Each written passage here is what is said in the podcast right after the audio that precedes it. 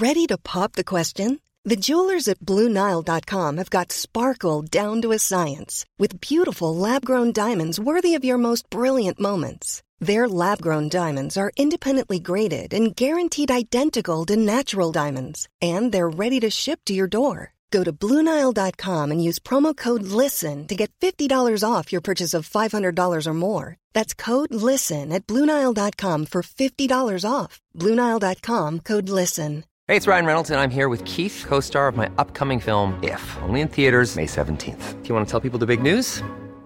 All right, I'll do. Sign up now and you'll get unlimited for $15 a month and six months of Paramount Plus Essential Plan on us. Mintmobile.com slash switch. Upfront payment of $45 equivalent to $15 per month. Unlimited over 40 gigabytes per month. Face lower speeds. Videos at 480p. Active Mint customers by 531.24 get six months of Paramount Plus Essential Plan. Auto renews after six months. Offer ends May 31st, 2024. Separate Paramount Plus registration required. Terms and conditions apply if rated PG.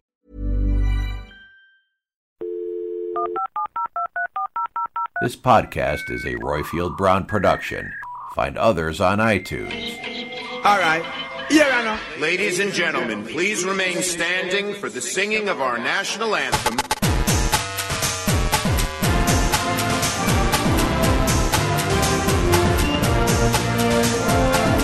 Brexit means Brexit. My administration has accomplished more than almost any administration in the history of our country.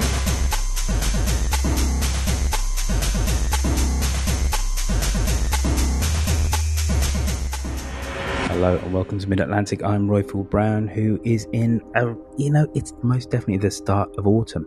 It is nippy, it is chilly, it is a little bit parky, as we say in England, in Birmingham. But before I start the show, I have to say this. We have done another recording earlier today, but maybe this episode of Mid Atlantic will come out before the early recording today. And I have to change the intro theme. Dare I say it, we're on our second Prime Minister since Theresa May in the United Kingdom and America is on its uh, next president on from Donald Trump. So that's the last time you'll actually hear that intro theme. And today's topic is how hopeful should the Democrats be about the midterms? Midterms traditionally are where the the American public give a kick in to a party that holds at least the presidency, if not other levers of power. But why are the Democrats so bullish about the hopes in November if the economy is still reeling from high inflation, and there is uncertainty as to whether the country will actually trip into a recession. To help us answer these questions, we have friend of the podcast, Aaron Fisher, who's a Democratic strategist and an operative, as ditto is also Eric Foster, just over two months under until November's midterm elections, a new survey shows a major momentum shift for Democrats. Just crossing this morning, the latest Wall Street Journal poll shows 47% of registered voters say if the election were held today, they would vote for the Democratic candidate. That's compared to 44% who would vote Republican. A big swing from March when Republicans held a five point lead over Democrats. A big part of that shift comes from a change among independent voters who now favor Democratic candidates by 3%. Back in March, that lead was 12% for Republicans, a 15% swing since just March. And when asked about a potential rematch between Donald Trump and Joe Biden in 2024, voters say they prefer the current president 50% to 44% in March. The two were wow. tied, Joe. Also in this poll, Joe Biden's approval number is up to 45%. This is a new Wall Street Journal poll that just crossed this morning. Aaron Fisher, I'll come to you first because I know your time is short with us today. Quite simply, why have things turned around, at least since the spring, for the Democrats? Yeah, so let me go from sort of backwards forward. So the first thing is the Democrats have had a string of victories legislatively. So they've had passed the Inflation Reduction Act and a couple other important pieces of legislation that have given them a sense of momentum, which has helped address certain issues, including climate. There was a student loan debt decision by Joe Biden where he canceled $10,000 of student debt and up to $20,000 for certain borrowers. So there's a series of policy wins. The next thing is is that Donald Trump continues to find ways to be in the news for all the wrong reasons. So, particularly his handling of classified materials at Mar a Lago, which has just been kind of an albatross, an anchor for Republicans, particularly amongst independents who might otherwise be inclined to vote for Republicans, particularly given kind of the historical context of first term presidents having a really hard time with midterm elections in their first term. And, and then finally, and this is really, I think, the most important one, is the rollback of reproductive freedom in the US with the Supreme Court's Dobbs decision, which basically said the states can determine whether or not abortion is legal in that state and under what circumstances. And so there were, I believe it was 13 states that had trigger laws, so called trigger laws, that immediately upon the reversal of what had been the law, Roe v. Wade, had abortion bans, usually near total abortion bans, that went into place. And then a number of other states that have very old laws, like 100 year old laws, that now are the law of the land. And, and essentially what that means is, is that a right has been taken away from women. So their ability to decide what happens with their own body is no more. And it's pissed off a lot of women. The first vote that happened following Dobbs that concerned this was the referendum in Kansas to ban, it was a near total ban on abortion. And even in very, very Republican Kansas, the vote was 59-41 in favor of main, or in favor, or I should say, in opposition to that particular law. Next, we saw a very, very competitive congressional race in the special election go to the Democrats. And the other thing that we've been seeing across the country is massive, massive voter registration amongst young people, particularly women of reproductive age. And that threatens to reshape the electorate in the US. Good turnout for midterm election is usually about 50%. And if young people are as energized in support of reproductive freedom as it seems that they are, they could be closer to 15%. And they're breaking very, very strongly pro choice, as we say in the States. So it's about 78% of young people who favor abortion being available. And it's not even 22% who are against it. There's a lot of people who just say, I don't know, in that poll. And so they really could reshape things in a big way. And that's to say nothing of all the other people in the country who are highly motivated on this issue, and particularly as we hear stories of women holding, you know, carrying, you know, failing pregnancies where there's no way that the fetus is going to develop into a child, being forced to carry that failing pregnancy for you know multiple weeks at risk to their fertility, even potentially their life. You know, people are reacting to that. There was a really horrific story in Ohio of a ten year old who was who was raped and impregnated, who had to cross state lines to receive abortion care, even though it's kind of you know easily one of the most horrific situations one could imagine. So these stories are consistently pushing Americans towards the Democrats, who are very much the pro choice party. I believe all but one representative in the House and the Senate are pro choice for the Democrats and against the Republican Party, where I believe every single candidate is pro life except for, I believe, Susan Collins, the senator from Maine. That does definitely chime with the Marquette's Law School poll of Wisconsin voters, of which just 5% of registered voters in Wisconsin believe that abortion should be illegal in all cases. And yet, that is the position of the Republican candidate for governor. Have the Democrats, and I'm still staying with you, Aram, managed basically to subtly position the Republicans as the extremist party? Oh, I think the Republicans have positioned themselves as that. I don't think that there's really any need for the Democrats to do much, but to make sure that everyone knows. Republicans have been very, very stridently against abortion for decades now. It's an article of faith in the Democratic, I'm sorry, in the Republican Party that you be pro life. And the basic coalition around this issue has been that the economic conservatives align with the social, social conservatives, and that's how Republicans win. Well, now you've got economic conservatives who really, you know, aren't really that bothered about this issue who would like to abandon it in favor of electoral success, and social conservatives who essentially are saying, we need you to double down. We want these bans to be even more restrictive than they currently are. And it's going to be very interesting to see if Republicans can hold their coalition together in that context. Could you explain to us the Lindsey Graham bill, which is, is not going to pass, but how does that maybe play into these two Republican sensibilities? On one hand, maybe they need to maybe roll back their stridency on the position of being absolutist about banning abortion and, and, how maybe that points to this point at which the Republican Party, at least some of its candidates, are trying to go through, where they're trying to row back from being strident pro lifers. Absolutely. So the Lindsey Graham bill would essentially ban abortion in virtually all cases after 15 weeks. And the political strategy is to say, well, that's actually a longer period of time than what Europe allows, or at least most European countries allow. But the reality is, is in Europe, there's very broad exceptions beyond the 15 week period, or it's usually between like 11 and 14 weeks for European countries, including even socioeconomic grounds, let alone the health of the mother or situations of rape and incest. And so the ploy is to basically try to make Democrats look like they're the extreme ones in abortion because they're even more permissive than those lefty Europeans are. The reality is, is it bans, it's a near total ban on abortion after 15 weeks. And part of what's going on here is that when those races happened, that referendum in Kansas, the race in New York, when those happened, there were a lot of Republicans who were removing their policy plank on abortion from their websites because they realized it was a very it was a political liability. And as that was pulling back, there were a lot of very influential social conservatives, including in Lindsey Graham's home state of South Carolina, who were saying, "No way! Like this is something we believe in deeply. Don't you back away from what's arguably their you know their core tenet politically, the thing that they care most about." And so this is a way of kind of hardening the GOP position on abortion which I think will ultimately backfire because it's still ultimately a pro-life position. It's highly restrictive relative to you know comparable OECD countries.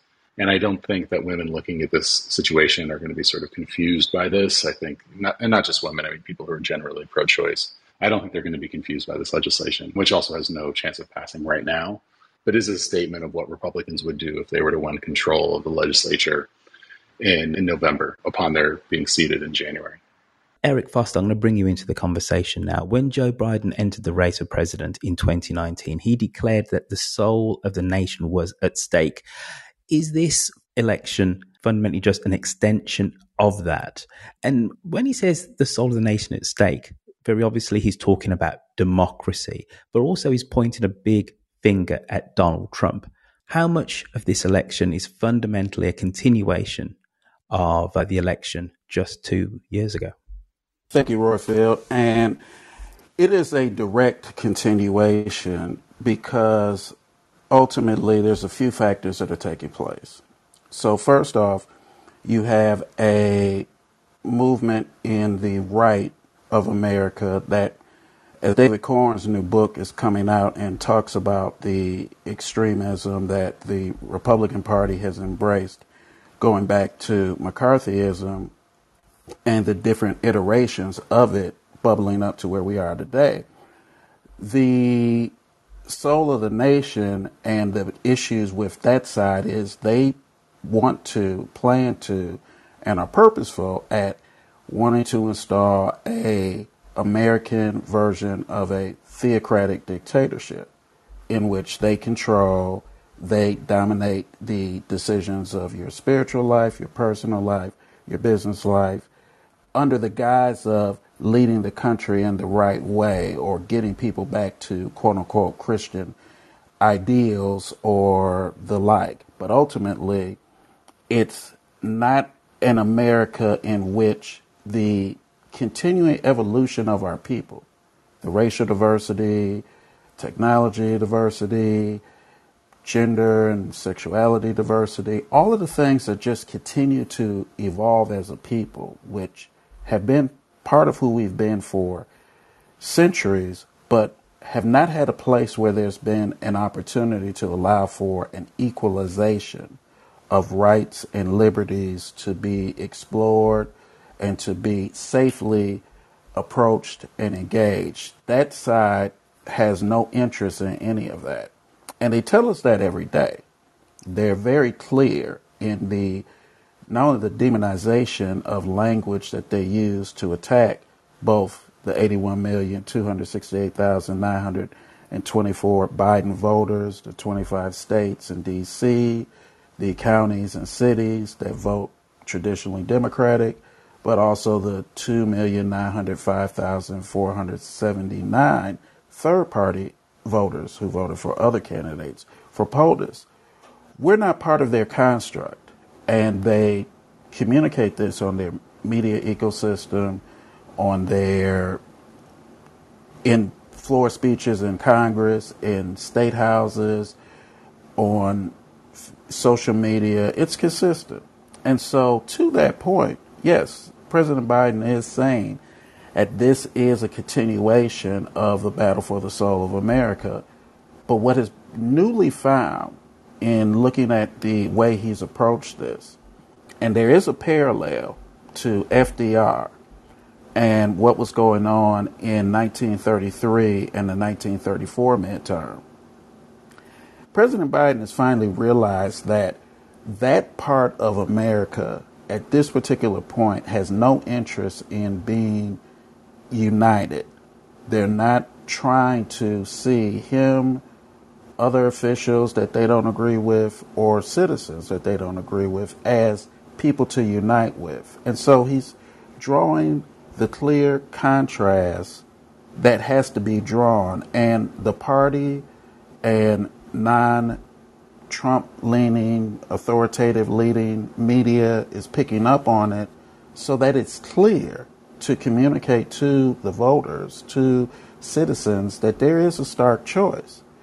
Fortunately, to what he's got to do, you have the megaphone of not only Trump, but DeSantis, Abbott, McCarthy, Tucker Carlson, and others who give you the dystopian, myopic dictatorship view of if they're in control, what they're going to do, and why they feel they have to do this because we, as the others, are someones that they want out of the country.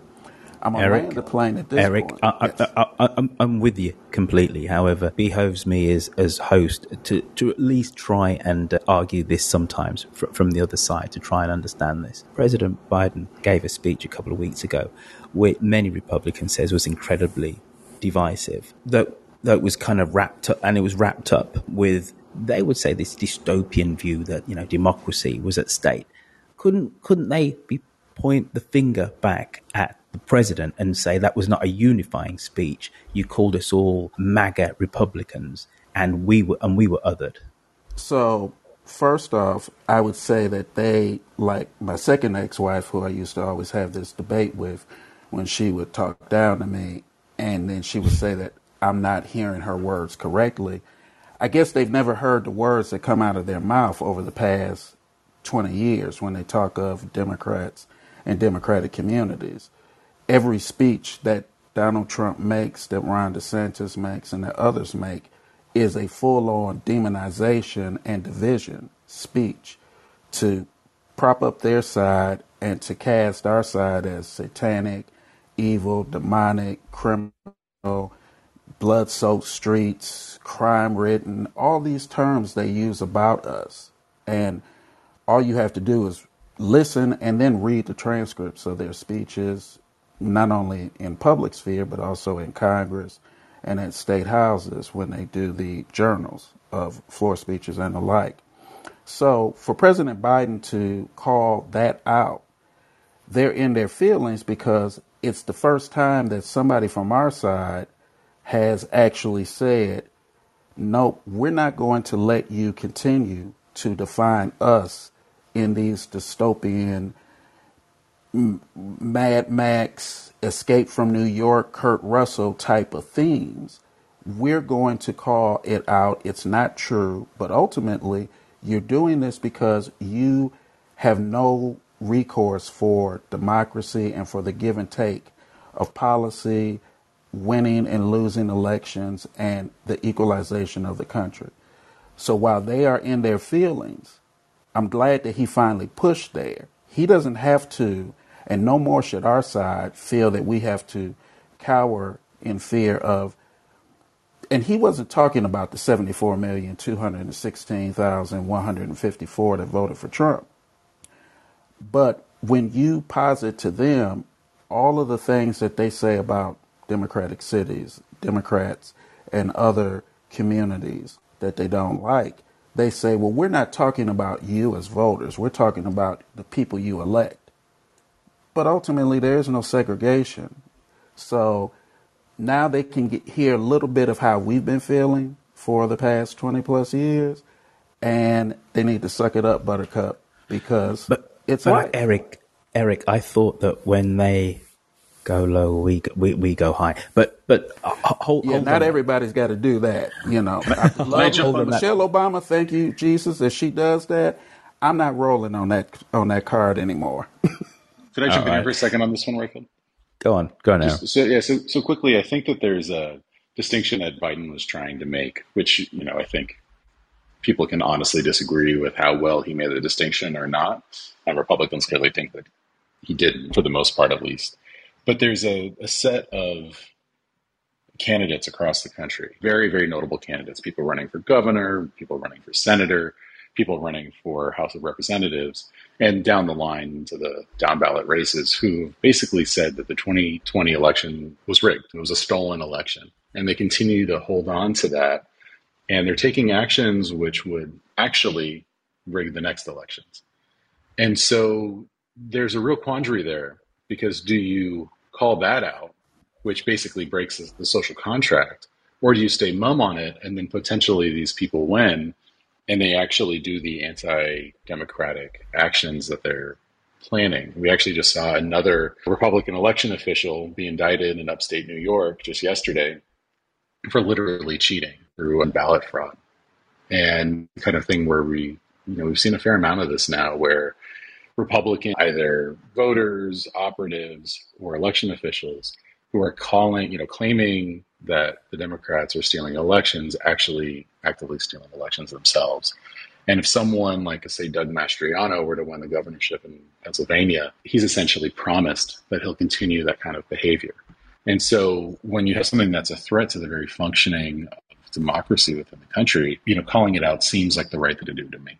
And Um, fully, I concur to Aaron's point because you also have to let the voters who are on the side of the civil liberties and human rights that are being attacked by that side, you have to let them know what's at stake. And you have to stand up and say, I'm standing up for you all as well. I'm not going to let them continue to say we're these bad, horrible people. We love this country. We care. We're trying. If they want to, and now, to appoint the Aaron made, you do see in a lot of the states, there are Republicans that are running that are actually pro democracy Republicans, and we get a proof of concept of how many of their voters are still voting for democracy candidates. The Ohio Senate race is a good example. Matt Dolan, who ran ran as a non-Trump pro-democracy Republican. Now he didn't win, but he got 23.7% of the vote. So we know in a state like that, you got 23.7% of the Republican voters who are reachable, who still believe in a multicultural, multipluralistic democracy. We can work with them. Which does actually chime with the Quinnipiac University poll, which was released last month, which found that 67% of American adults believe that US democracy is in danger of collapsing. That does not break down very obviously on strictly Republican Democratic lines. To your point, if it's 67% of Americans think there is some issue with democracy being at peril, that's a lot of Republicans as well also believe that. Aaron, going to come back to you because I, I, I know you- you're looking at the clock here. Could you give us, let's say, the top three planks of, of what the Democrats are actually going to the American people in the third of the Senate seats and all these congressional seats this midterms? What, other than abortion, because we, we, we kind of dealt with that, and abortion access, what are the three planks which the Democrats are putting in front of the American people? So, I mean, as you said, the first one is definitely abortion, and this concept of Rovember, harkening back to the Roe v. Wade decision, is definitely top of the list in most places. But you know, in the midterm elections, they tend to be much more localized, just because there's no presidential election that's going on. So it really depends. I mean, we just saw a House seat in Alaska turn, not in small part due to a fight over fisheries, and this is the tendency with midterm elections is that there's a lot of focus on these local issues. So there's a lot of parts of the country that are dealing with flooding and fires. And so homeowners insurance might be a really big issue, or car insurance in, in Michigan, for some reason or another, car insurance is very expensive. So there's going to be a lot of pocketbook issues like that that are going to be focused on and in very different ways depending on where people are in the country. The Democrats will broadly point to falling gasoline prices after the sort of global shock to the oil markets was felt due to the you know the war in Ukraine. The prices have dropped almost two dollars since they peaked a few months ago. And there's other very positive economic indicators that Democrats are going to point to, in addition to the claim that a big chunk of inflation is actually price gouging by greedy corporations. So there's definitely an economic plank that's very important, particularly for young voters. In addition to the reproductive freedom angle, they're going to be talking about student loan debt cancellation, which really impacts people up into their 40s in the U.S. because there's just so much student debt, and it's at such high interest rates in the U.S. that that $10,000 of canceled student debt, or even up to $20,000, is something they'll definitely point to as a promise made and promise kept. And you'll also see climate action be something that's focused on in certain areas because there was a about I think it was 400 billion dollars worth of climate action that was in the probably poorly named Inflation Reduction Act. So I would say those are definitely core messages. There's also going to be some com- some pushing of public safety. Crime has gone up somewhat since the pandemic started. And there's uh, definitely concerns that Democrats are trying to address in ways that offer, you know, the Democratic version of how to address public safety, as opposed to Republicans who are seeing it as one of the best things that they can run on. So I would say those are most of the issues that are going to to turn the election. But again, like I said before, because the races are just much more localized during the midterms, there's going to be some very, very local issues that decide a lot of the races that are up.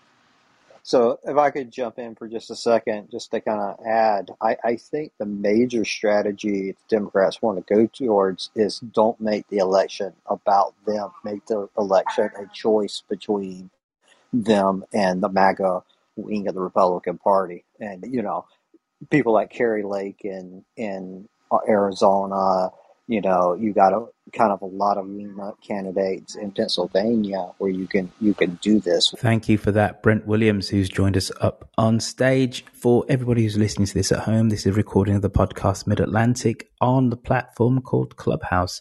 If you would like to maybe be in on one of the recordings of this podcast, why don't you go to an app store of your choice and find the Clubhouse app, download that, and then find Mid Atlantic. And then that means that you'll you'll be alerted whenever we go live at one of these rooms, and you can be in the audience and you can raise your hand up and then join us. So we're joined on stage by Marshall Ranking. Marshall, you are an, an avowed Republican. Give us a sense of how the Republican Party's members are maybe feeling coming up to the midterms. Traditionally, as I said earlier, the midterms deliver a kicking to the president's party. But Democrats are feeling somewhat bullish. How are Republicans feeling? Well, I think some people are feeling over enthusiastic. There is a sense among Trump, some Trump voters that they're going to have a big lead. I find their enthusiasm to be mostly about what they've seen on TV, not about the numbers they've captured. I think Democrats have a reason to be bullish. I still think you're looking at a House that's, you know, plus three or plus five. So there's not, it's within the margin of error and there aren't any coattails. And then I think that the enthusiasm for the Senate that the Republicans may gain the Senate is ill placed. I don't see the GOP having enough momentum to get the Senate. And I think there will probably be some October surprise that will make that more convincing. I just don't know what it'll be. But the, the GOP's on the back foot right now. It's a question to whoever feels qualified to answer this. One of the things which Mitch McConnell uh, has commented on is the quality of candidates that the Republicans have actually fielded. We have Mehmet Oz in Pennsylvania, who is somewhat of a celebrity, but a controversial uh, potential senator. and, and he looks like a saint compared to somebody like Herschel Walker in, in Georgia. Why is it that the Republicans have so many, let's say, questionable candidates in this election? It's a couple things. First off, the candidates that are winning in the primaries are one, adherence to primarily adherence to that authoritative the- theocratic dictatorship concept.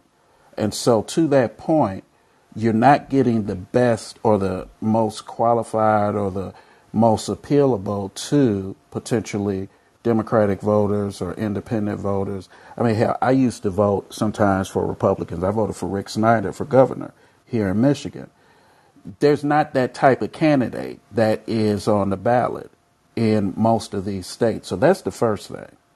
The second thing is that the money splits have been favorable for Democratic PACs and Democratic Central Committee organizations at the congressional level, House and Senate, whereas the Republicans have had a combination of some struggles as well as mismanagement potentially of dollars.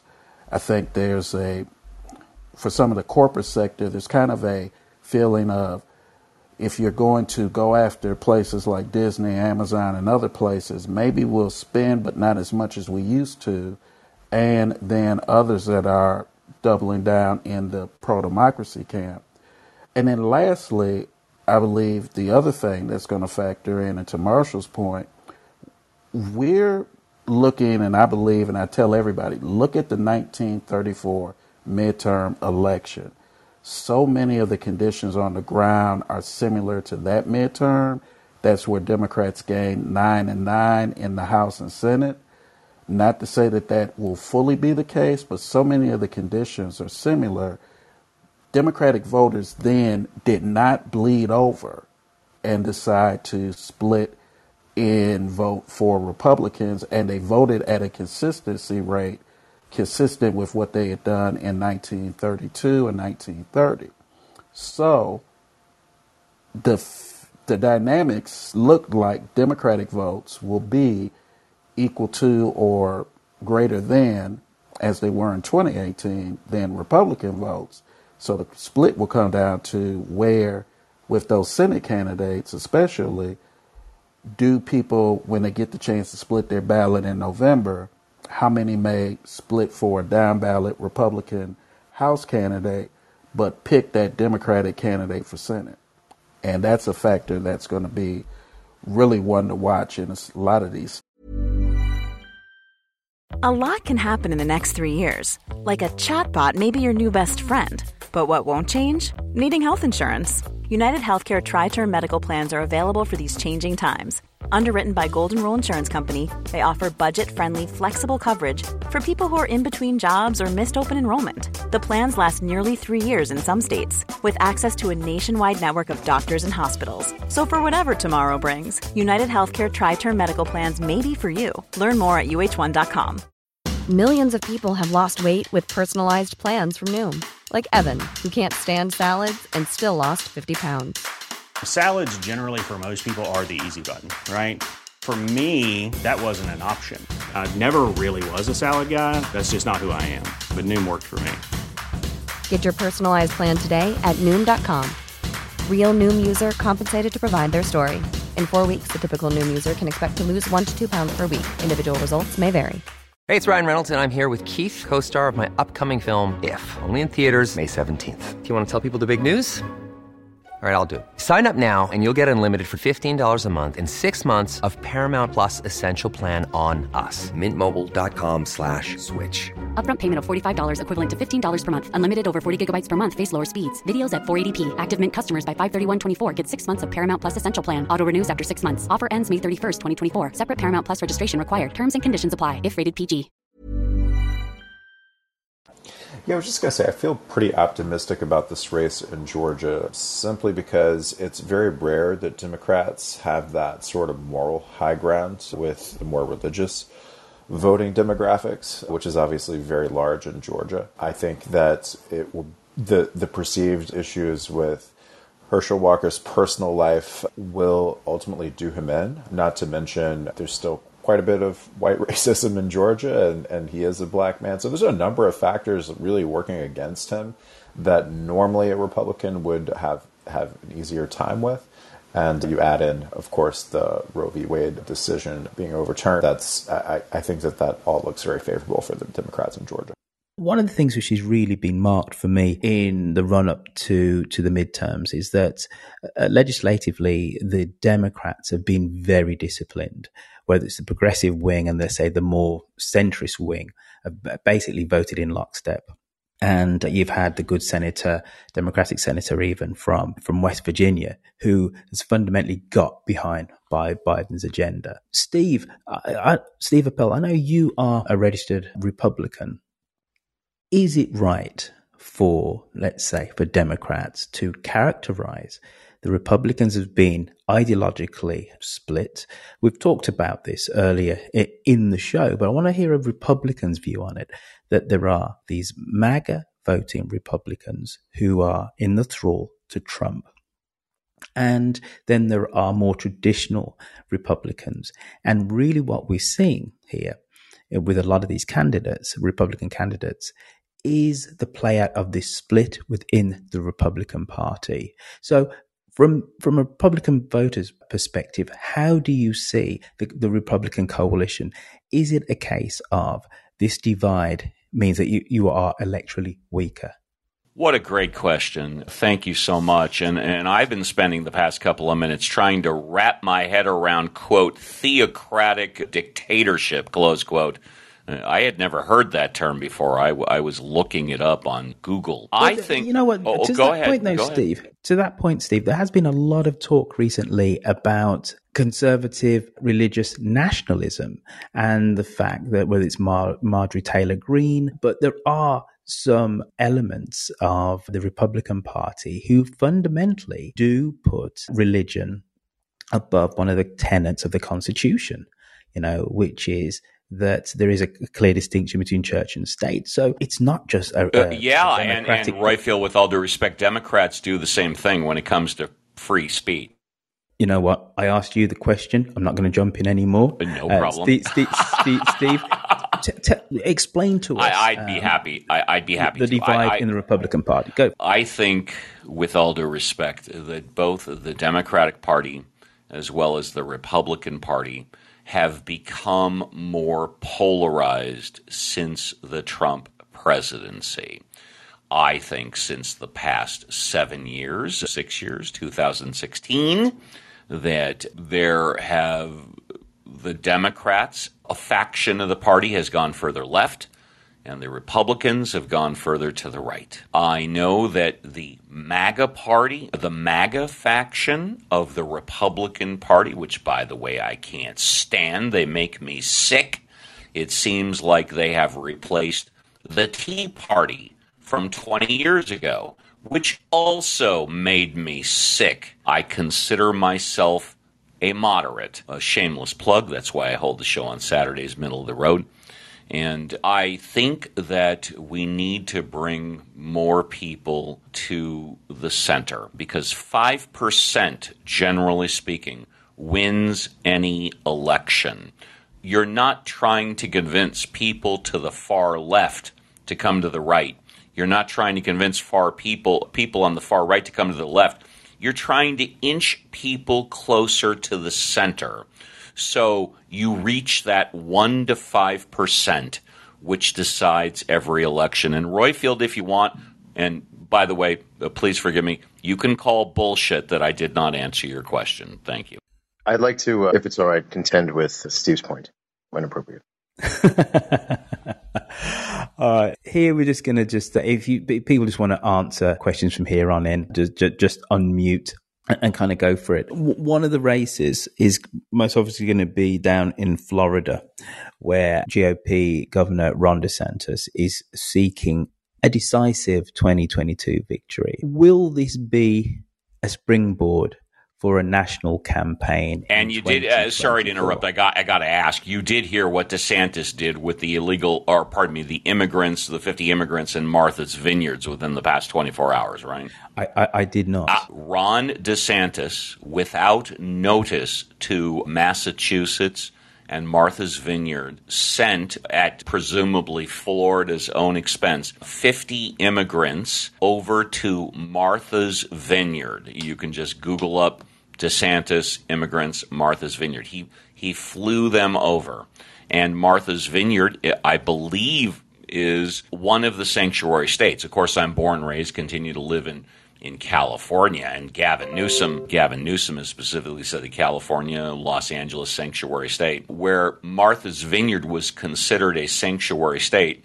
Now all of a sudden you got 50 new immigrants there that were flown there without notice by DeSantis and there apparently is a lot of complaining about the people that live there. But but sorry, I, I digressed. But you mentioned DeSantis. I had to mention Martha's Vineyard. Sorry. It's interesting that that actually we've seen this before. We should remember Belarus actually pushed a number of immigrants onto Poland in similar fashion, although it was more like a thousand, I think. Roifield maybe correctly at that point. Last November, I want to say. Interesting trend. I was just going to say really quickly, where all the population a year ago was very happy with Martha's Vineyard being a sanctuary state for immigrants. Now all of a sudden, 50 of them get dumped by the governor of Florida. They're not as happy as they used to be, but sorry.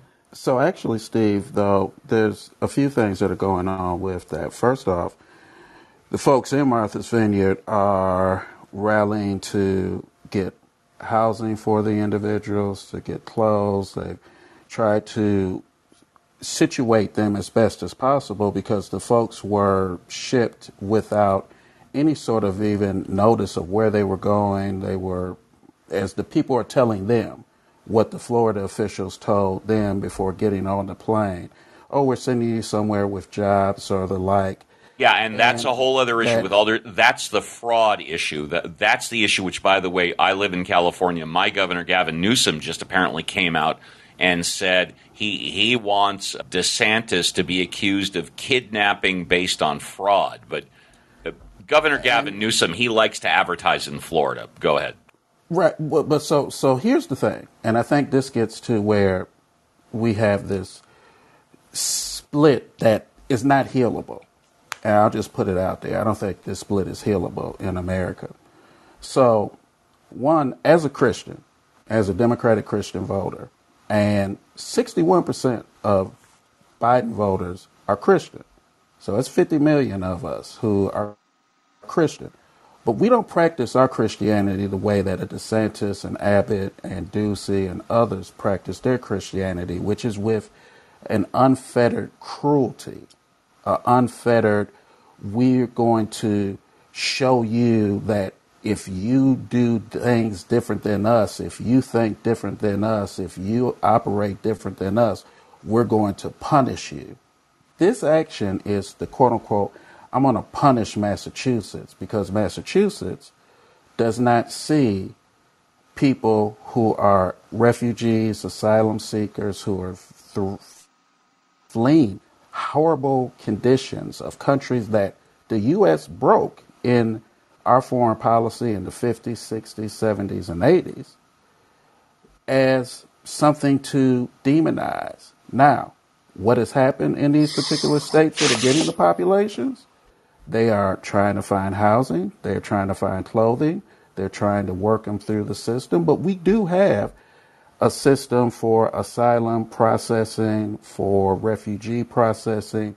We have a system. It's not the it's not perfect, but we do have a system. And what the DeSantis and the others are doing is that if you don't do it my way, I'm going to punish you. That's where I use the phraseology of this theocratic dictatorship because I also add in Jackson, Mississippi. Now, the city of Jackson is votes primarily Democratic. The county and the neighboring cities are majority Republican. As Mississippi has gotten in dollars from the federal government over the past 20 years under Republican control at the state level and at the county level, Jackson has disproportionately gotten a smaller share to address things relating to their infrastructure than their Republican voting neighbor communities. That's not you are my brother or my sister who lives in the same state as me. That's I'm punishing you because you vote different than me. And the only way you'll get equalization in resources is if you join my way of thinking, my way of voting. That's not a democracy. That's not a constitutional republic where you can have differences, but I'm not going to punish you. Our side does not punish. We don't do that.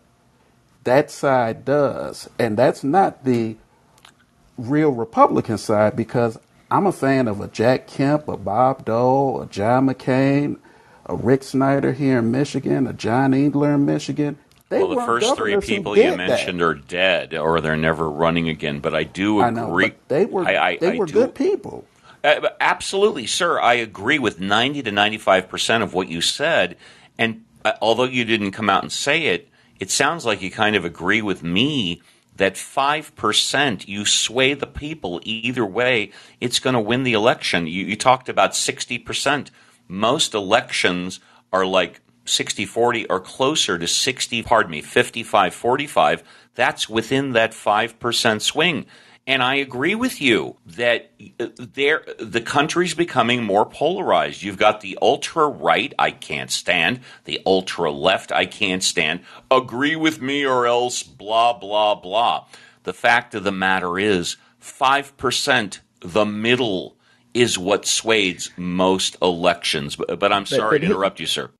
But I- here's the thing, though. One second there, Aaron, because I, I want to bring the conversation on to Donald Trump, and we have touched on him earlier on. But to your point, though, Steve, and then I'm going to build the question. Yeah, look at that election. It was won by 2 to 3%, but go ahead. No, but but but but no, but here's the thing, though. Here's the thing, right?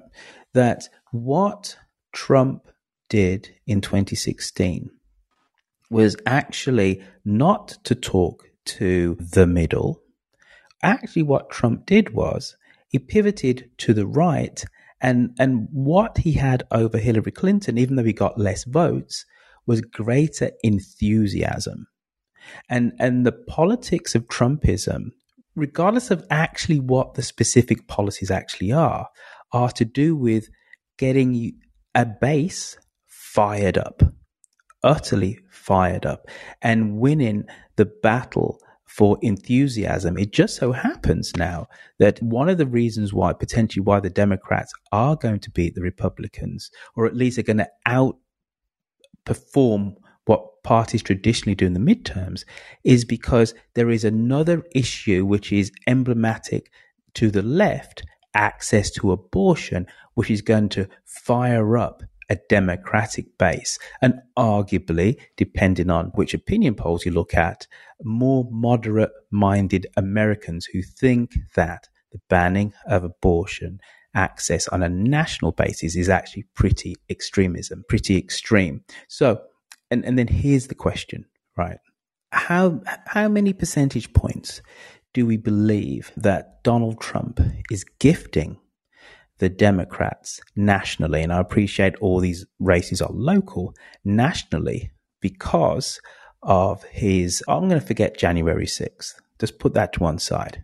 The fact that he has taken classified documents and is engaged in at least a campaign of obfuscation around that, it does not look good. Anybody feel free just, just to weigh in how many percentage points do you believe this is gifting the Democratic Party?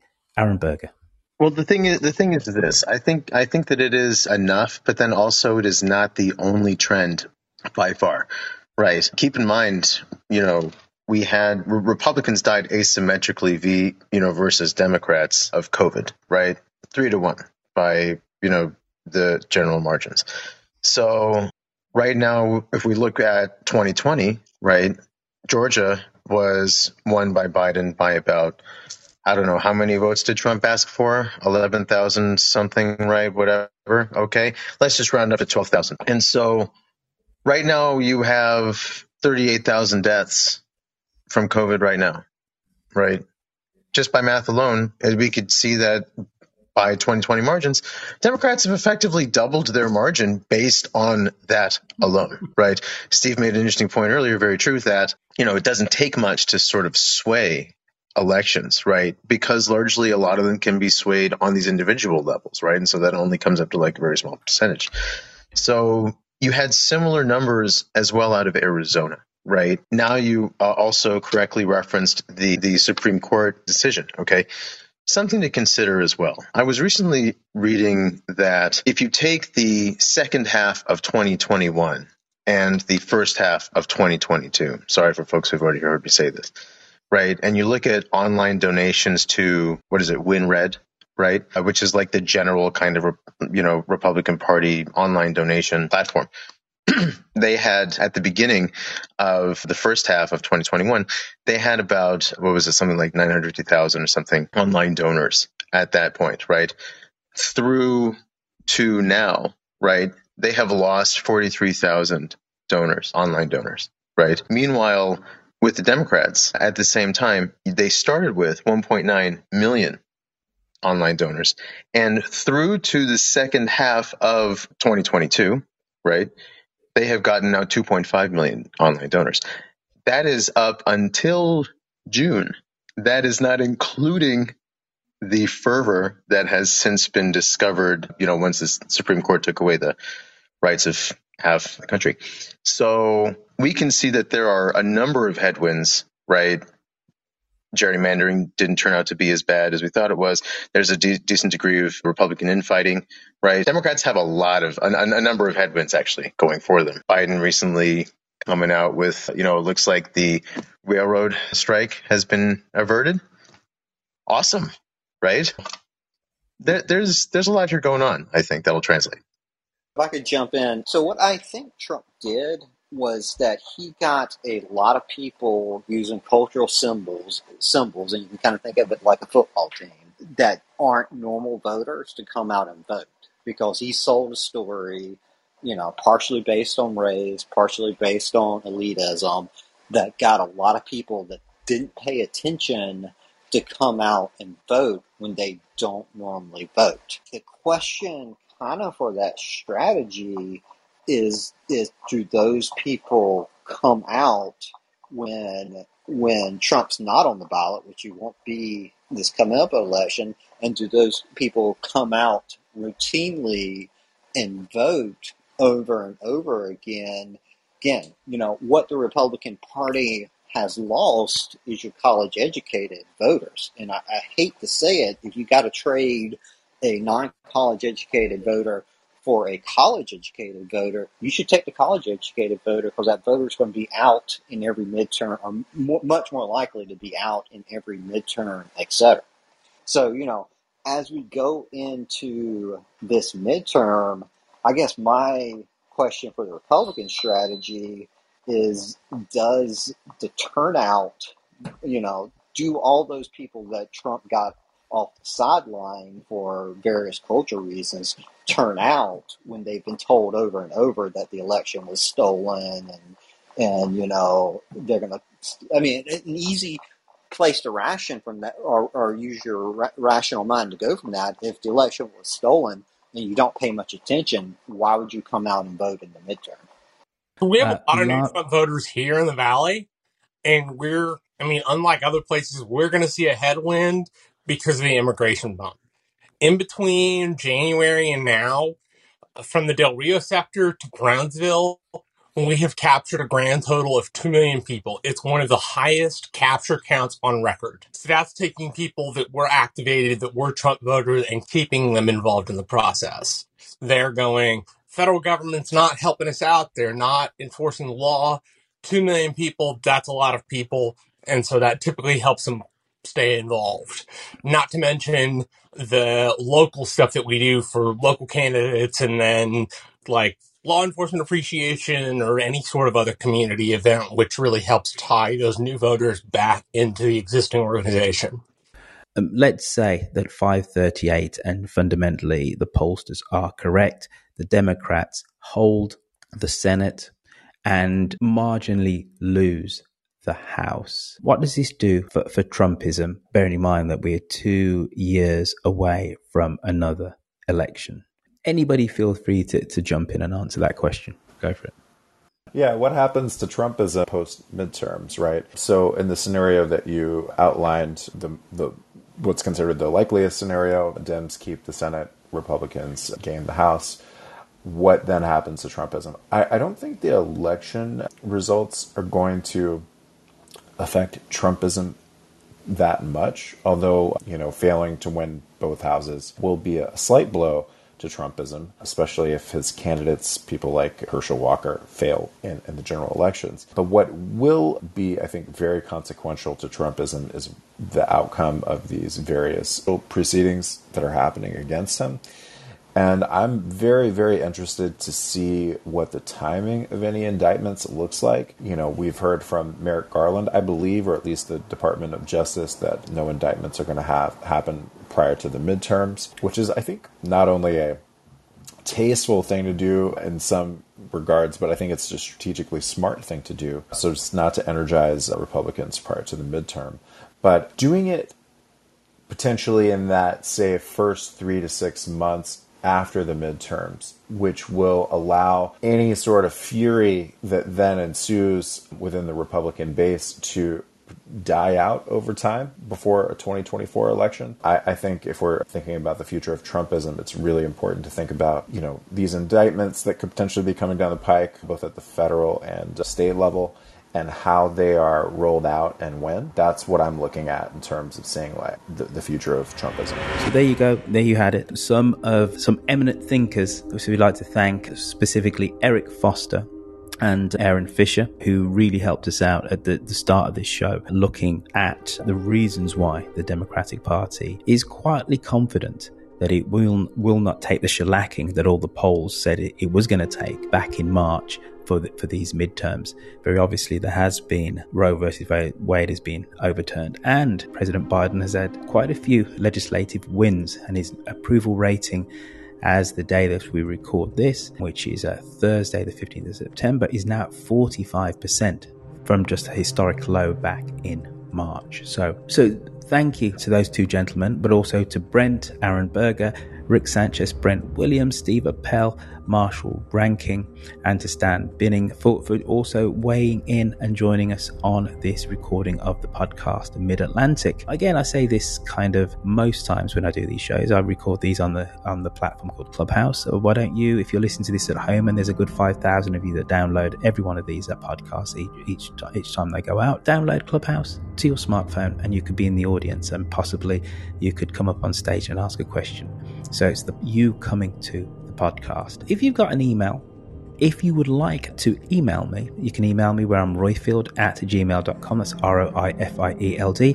And possibly you can say what future topics you would like us to look at here on Mid Atlantic.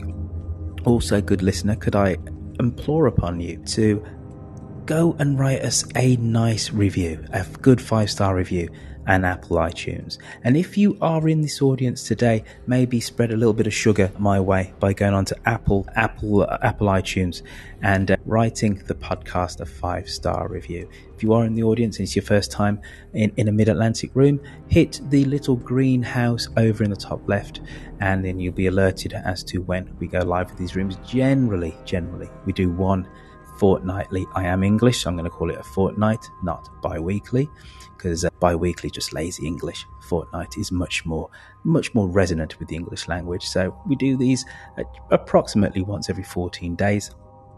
Though you're in for a treat because tomorrow we're going to do another room, which is on the future of the monarchy. Very obviously, Queen Elizabeth uh, has passed away, but she was also the Queen of Canada and Jamaica. So we, we're speaking to a Canadian journalist and a Jamaican journalist about what it actually means for those countries that their queen has died and they now have a new king. So there you go. That's been me, Roifield Brown. Don't forget, I say this every every podcast. Left of centre politics is right thinking politics, but we don't demonise our right leaning brothers and sisters. We try and win them over with the strength of our argument because at the heart of every functioning democracy is a common space. We can agree and we can agree to disagree, but we do it in a way which is constructive.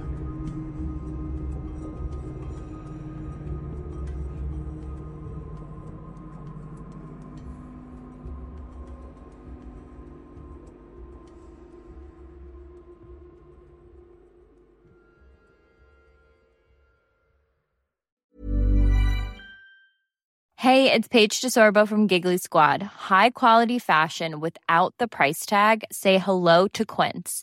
I'm snagging high-end essentials like cozy cashmere sweaters, sleek leather jackets, fine jewelry, and so much more. With Quince being 50 to 80% less than similar brands And they partner with factories that prioritize safe, ethical, and responsible manufacturing. I love that. Luxury quality within reach. Go to quince.com slash style to get free shipping and 365 day returns on your next order.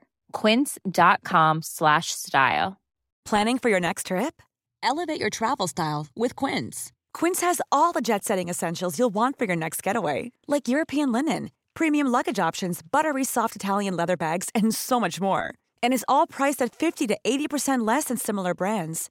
Plus, Quince only works with factories that use safe and ethical manufacturing practices.